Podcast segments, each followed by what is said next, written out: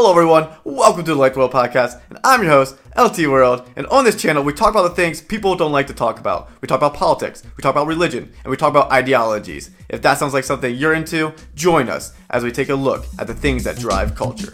Do you really despise religious belief? I despise people whose belief in religion is so firm it justifies killing people. Inside, 39 members of the Heaven's Gate cult had taken their own lives. Once in a while, I get people that really claim they don't believe in evolution. And my response generally is, well, why not? We can't even begin to describe a living creature in anything resembling precise terms. Where do the laws of physics come from? It's, it's a question that doesn't work for me on multiple levels of analysis. Does God exist? There have always been atheists. Epicurus is a Greek philosopher, lived a long time ago. And basically, what Epicurus is doing is he is saying a loving, powerful God cannot exist if evil exists. However, its popularity and commonality, especially in the West, is more of a recent phenomenon in terms of like world history. I mean, oftentimes people associate with the beginning of atheism, at least in our Western culture, with um, Darwin. Um, they, a lot of people associate Darwin with the beginning of atheism and its flourishing, but arguably that was only the uh, it was only the beginning of atheism really becoming popular and more culturally acceptable um, within the West. I mean, at that point, it was becoming more academically acceptable, and then eventually become more societally acceptable later down the road. But really, atheism would be a better place to say it started within the Enlightenment years. So during the Enlightenment period, which would have been at the end of the medieval period, before kind of the beginning of what you would call the modern period, um, you would have thinkers like David Hume, Denis Diderot, uh, less assuredly Pierre Bayle, who was kind of vague on his belief, but he seemed to be a skeptic nonetheless. Skeptic nonetheless. And so you had some notable names who were either agnostics, atheists, or skeptics in general.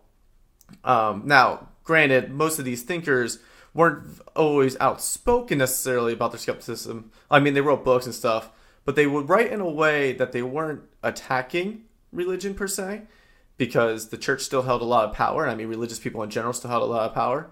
So it would have been dangerous to full on attack the church per se. But they would um, definitely get their point across one way or another. And actually, Stephen LeDrew, who is a is from York University, um, I believe that's where he graduated. Although I'm not sure, he might be also be a professor there as well um, in Canada. That's it's a university in Canada. Um, he argued that there's actually two types of atheism that sprouted from the Enlightenment period, um, and he calls the two he calls the one scientific atheism and the other one humanistic atheism. So scientific atheism, as it kind of sounds, would have been rooted in the sciences and kind of in the philosophy, natural philosophy, where you would have like these these breakthroughs in science, these breakthroughs in philosophy, or these breakthroughs in studies such as like you know finding out that the sun is at the center of the solar system, discovering some of the laws of physics, stuff like that, like gravity. You would have this kind of this scientific upbringing, which would have been one of the roots of atheism in the West. The second one being humanistic atheism, which he kind of correlates with kind of the critical theory origins with Karl Marx and kind of the uh, communist uh, origins and stuff like that. So you kind of had these these two sprouts, uh, so to speak, these two branches of atheism, and kind of giving it a start in the West. But as I said, the church held a lot of power still at this point during the Renaissance period, during the Enlightenment period, my bad. And so it wasn't necessarily common or socially acceptable, but it was growing and starting to sprout. And this shouldn't come as much of a surprise considering the time period. So I'm just going to give you kind of a brief overview of what the time period was like, which kind of lended itself to allowing this um, this root of atheism to sprout in the West specifically. There are other parts of the world, obviously, that there is atheism. I mean, you have Buddhism, Buddhists who Buddha, who was a kind of a spiritual atheist. This is more of a strict, more naturalist atheist without a spiritual context to it. So, what kind of laid ground for this Western form of atheism to sprout was twofold. You had the theological side, and you would also have kind of the scientific side. So, on the theological side, the church. The church in the Europe at the time was becoming very dogmatic. So, within the medieval time period, surprisingly enough, a lot of historians, especially the ones I looked into, were kind of like they tended to be a little bit more open-minded. They tend to actually be allow scientists to kind of do their studies. It was actually during the latter half of the medieval period and kind of into the beginning of the Enlightenment period where the church was very dogmatic and aggressive. So from 15th through 18th century, that was the time of like the European witch hunts. That was when uh, there was these religious, dogmatic religious institutions, specifically the churches, that would have been basically burning, killing, boiling people who were supposedly witches, who tended to be women. And so there was this like fervent witch hunt for several centuries leading up to the Enlightenment period and even through the Enlightenment period. And there was also a lot of conflict between thinkers and the church. So, like, notably, a lot of people know about Galileo in the 1600s, or even David Hume for his agnosticism was kind of rejected from society and wasn't given certain positions as professor and stuff like that. Um, he was rejected position stuff because of his irreligiosity, and the church was leveraging itself against him, even though he still had a relatively comfortable life, all things considered.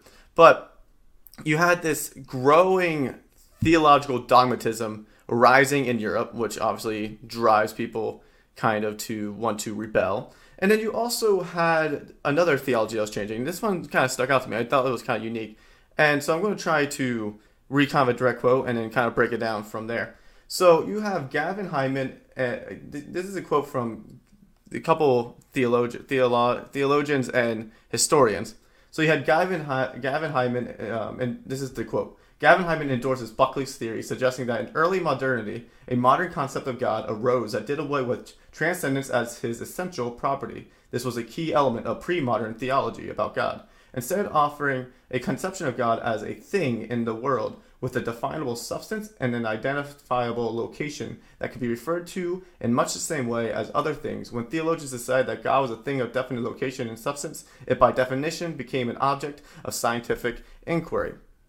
And so there was this move within the Catholic Church, presume, uh, primarily, of kind of like this changing, shifting theology, making God more a part of the physical world, and as the quote said, making it a scientific study, a scientific endeavor.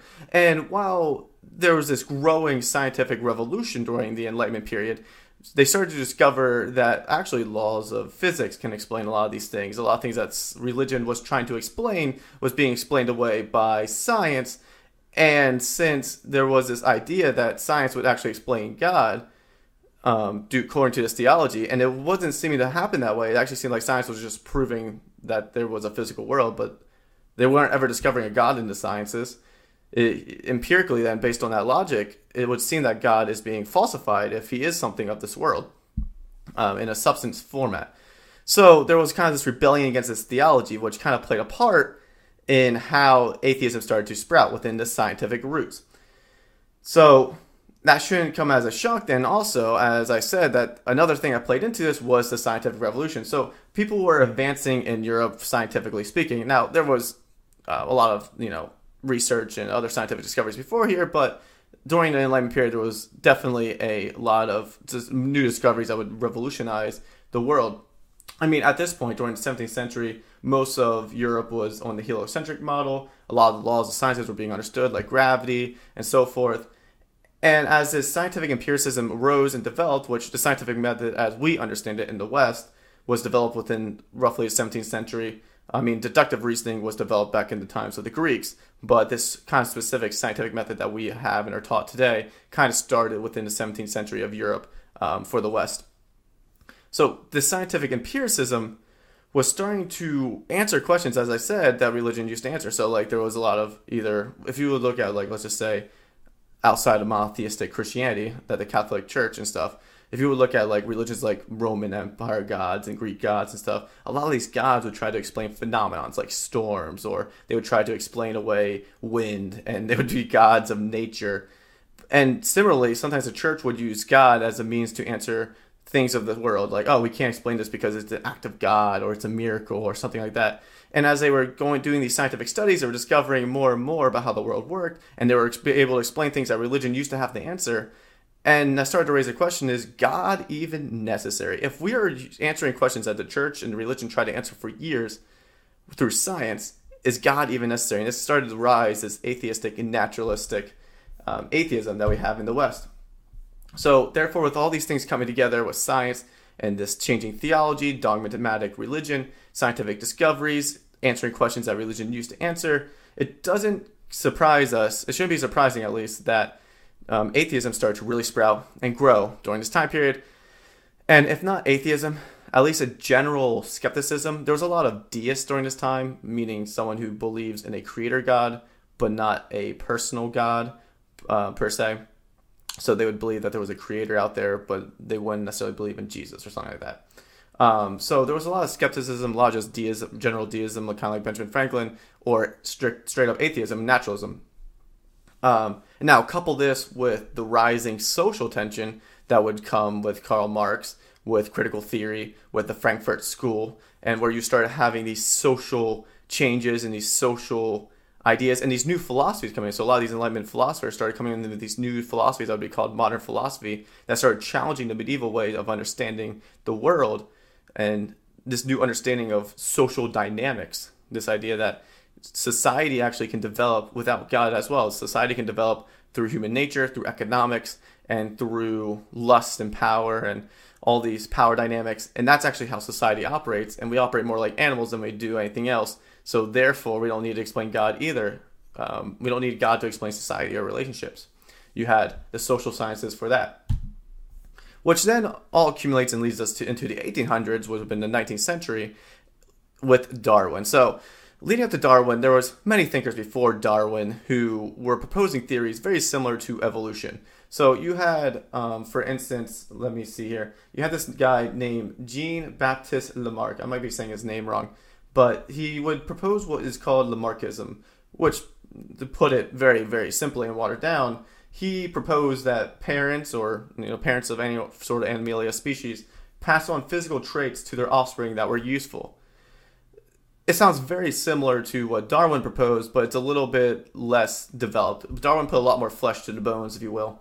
So when Darwin went to the Galapagos Islands and he discovered these different birds with different beaks, and he, I mean, so I think specifically finches, he went to the Galapagos Islands, observed a bunch of finches with different beaks and different body structures that he saw would help them in their certain different environments to survive. He proposed this idea of evolution that um, people who, I mean, not people, creatures will develop certain physical qualities to help them better survive. And over a course of long course of time, millions and millions of years, they will slowly evolve in a way that's best for survival.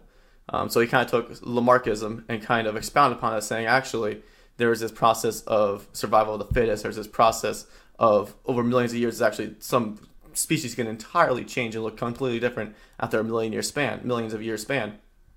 And he kind of added flesh to the bones and using different sort of studies, using different sort of scientific theories to explain his logic. I mean, I actually have his book. Um, uh, what's it called now?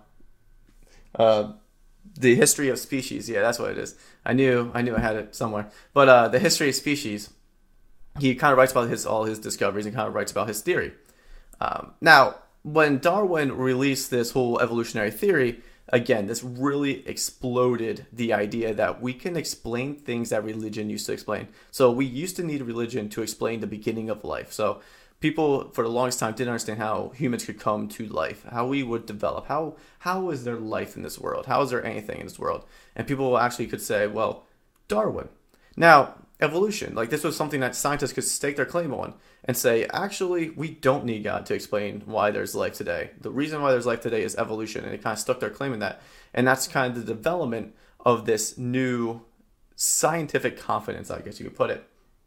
And following Darwin, there was a lot of scientific growth, a lot of scientific studies. You had the, I mean, you had even industrial, you had the like, industrial revolution coming up, and you even had this new postmodern philosophy starting to sprout up with Friedrich Nietzsche and critical theory with Karl Marx, as I said where they were talking about this idea of truth and without God, like since we're starting to explain away God with science, like what is even truth anymore? We can develop our own truth, existentialism. And so there was like all these culminating factors coming together during the mid to late 1800s, early 1900s.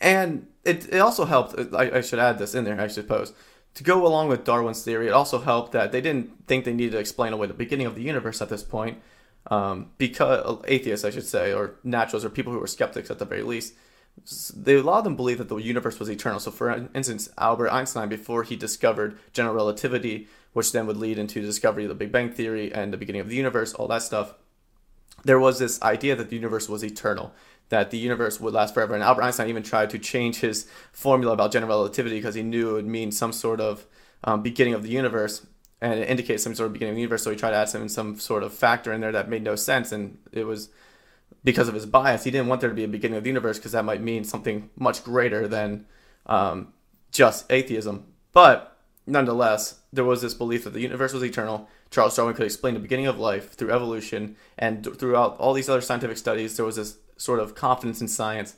And so this sort of scientific atheism and naturalism grew mixed with the growth of postmodernism, Friedrich Nietzsche, Karl Marx, critical theory, Frankfurt School, and this rising uh, social uh, revolution within the Americas specifically and in Europe with this idea of freedom and this idea of you know ending slavery, feminism, all these different things coming together started to develop this sense of we don't need God to explain the world. We don't need God to explain the world scientifically. We don't need God to explain the world socially. We don't need God to explain anything. And so, leading then into the mid 1900s, around 1960s era, you had this sort of growth scientifically. You had this, you had academia now at this point shifting to a secular society. So you had uh, prayer being kicked out of schools. You've been having academia in general was shifting towards a more secular regiment, a more secular education. God was starting to be uprooted from the schools. This teaching of religion was starting to be uprooted from the schools. And then in the 60s, especially, you see the beginning of this real social revolution. You have the sexual revolution. You have kind of this women's right revolution.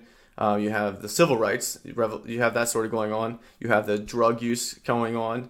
And you just have this rising stigmatism of monotheistic, traditional religion coming in America and, and Europe. There's sort of this general tendency as well and since you know Christ, traditional Christianity or traditional monotheism, but Christianity for the Americas in general was against drug use, against sexual promiscuity, against abortion, which was was a rising issue with Roe versus Wade in the early '70s, against abortion, and was in general just opposed to this new stigmatism, obviously, of this this these new social norms that were coming and so, being young, people want to rebel against their parents, and there was this sort of rebellion. And since a lot of people were going to starting to go to school more, there was this teach secular education being taught, Charles Darwin, all these things, and now you see this sort of growing phenomenon of naturalism and atheism in the West. Um, and again, it also didn't help that the church could be blamed for other thing, other past ills in society. So, for instance, Southern Baptists um, there was a lot of churches in the South that were blamed for racism, and racism was growing less popular, and so forth and so on. So you had the scientific revolution that was like we can explain things that religion had to explain, and therefore does, is God even necessary? You had the social side of things where there was this idea that social dynamics could be explained without religion, culture, society, government, politics. And then you also had the rising social phenomena, social norms were changing, sexuality, um, promiscuity, abortion, um, these other social norms, drug use, were changing that were opposed to traditional religion, traditional Christianity specifically. And then you had this changed education system, this academia system that was saying Charles Darwin has a point, Albert Einstein has a point, all these different great thinkers have a point, and besides, the Constitution says freedom of religion, we can't teach religion anyway. So there was this doing away with religion in schools. So all this comes together to form kind of the bring us to the 21st century, the sort of society we live in today, very secular, um, one of the largest populations atheism wise. So like throughout all world history, there was like no population nearly as big in in terms of its secular atheistic population. And even today, we have one of the biggest in Europe and in America. We have some of the most atheists in the world there are some pockets of Asia that have a large um, population of atheists, like China, for instance, and um, even some areas in like India and stuff. But one, some of the atheism there is different than ours. In the West, it's a very specific kind of naturalistic. There is no God, there is no spirituality, just nature itself. When you die, everything's black. There is kind of a strict naturalist atheism in West that's very kind of specific to the West then in some of the parts of Asia, it's they don't believe in God, but they believe in some form, something like Buddhism or something like that, where there's kind of this spiritual realm, but it doesn't require there to be a creator God per se. It's a different kind of atheism. So we have the, we're living in this very unique society because of these culminating factors. Um, and this leads us into kind of like the early 2000s. There was the new atheist push. A lot of these books, like God is Not Great or The God Delusion by Richard Dawkins. And it was kind of this real dogmatic push aggressively against religion, attacking it. Um, and universities, if you look at pooling data from either Gallup pools or um, Pew Research, um, a lot of these statistic pooling areas are, are well known for being rigorous, or at least known for trying to be unbiased or whatever a lot of them show that universities in general are producing more atheists, more secular people, and more liberal voters who um, traditionally, voter wise, traditional religious people, specifically Christians, tend to vote right leaning traditionally. Um, at least right the right side has more religious people than the left does. So universities tend to be producing more secular, more liberal, more um, atheistic thinking people. And this is should be this shouldn't be shocking because of the, all the history I just kind of explained, all the things leading up to this moment. And so that's kind of the history of our secular and um, our sort of our, a sort of history of our secular and atheistic tendencies within the West. This is the, the history of atheism in the West. Now, before I cut into my tagline and my closing jumps in, I do want to say if you've been enjoying the season so far, you've been enjoying what you hear, definitely please leave a comment and review um, and show your appreciation by dropping a few five stars down there or whatever if you enjoy what you hear. Uh, because that helps kind of with the ratings and SEO and of this podcast. Um, but yeah, if you're definitely enjoying the season so far, drop a nice comment, drop a good review, and I definitely appreciate that. But anyway, friends, I hopefully you learned something today. And now, friends, since you learned something, go out there and light the world. If you would like to learn more about how to light the world, subscribe to whatever podcast platform you're listening to and follow along because we would love to have you and we continue to cover topics like this down the road and you can grow in your understanding and in your knowledge of these different important topics that we deal with every day. You can also follow me on Instagram and Twitter. On these outlets, I ask questions, I run polls, people can DM me, and I'm going to do some more special content on there anyway. So definitely follow along there and join the Like the World community. And you can also subscribe to my YouTube channel if you like video content and I post some extra videos on there occasionally. So follow along, join the community, and we're to have a good time learning more about the important topics of life.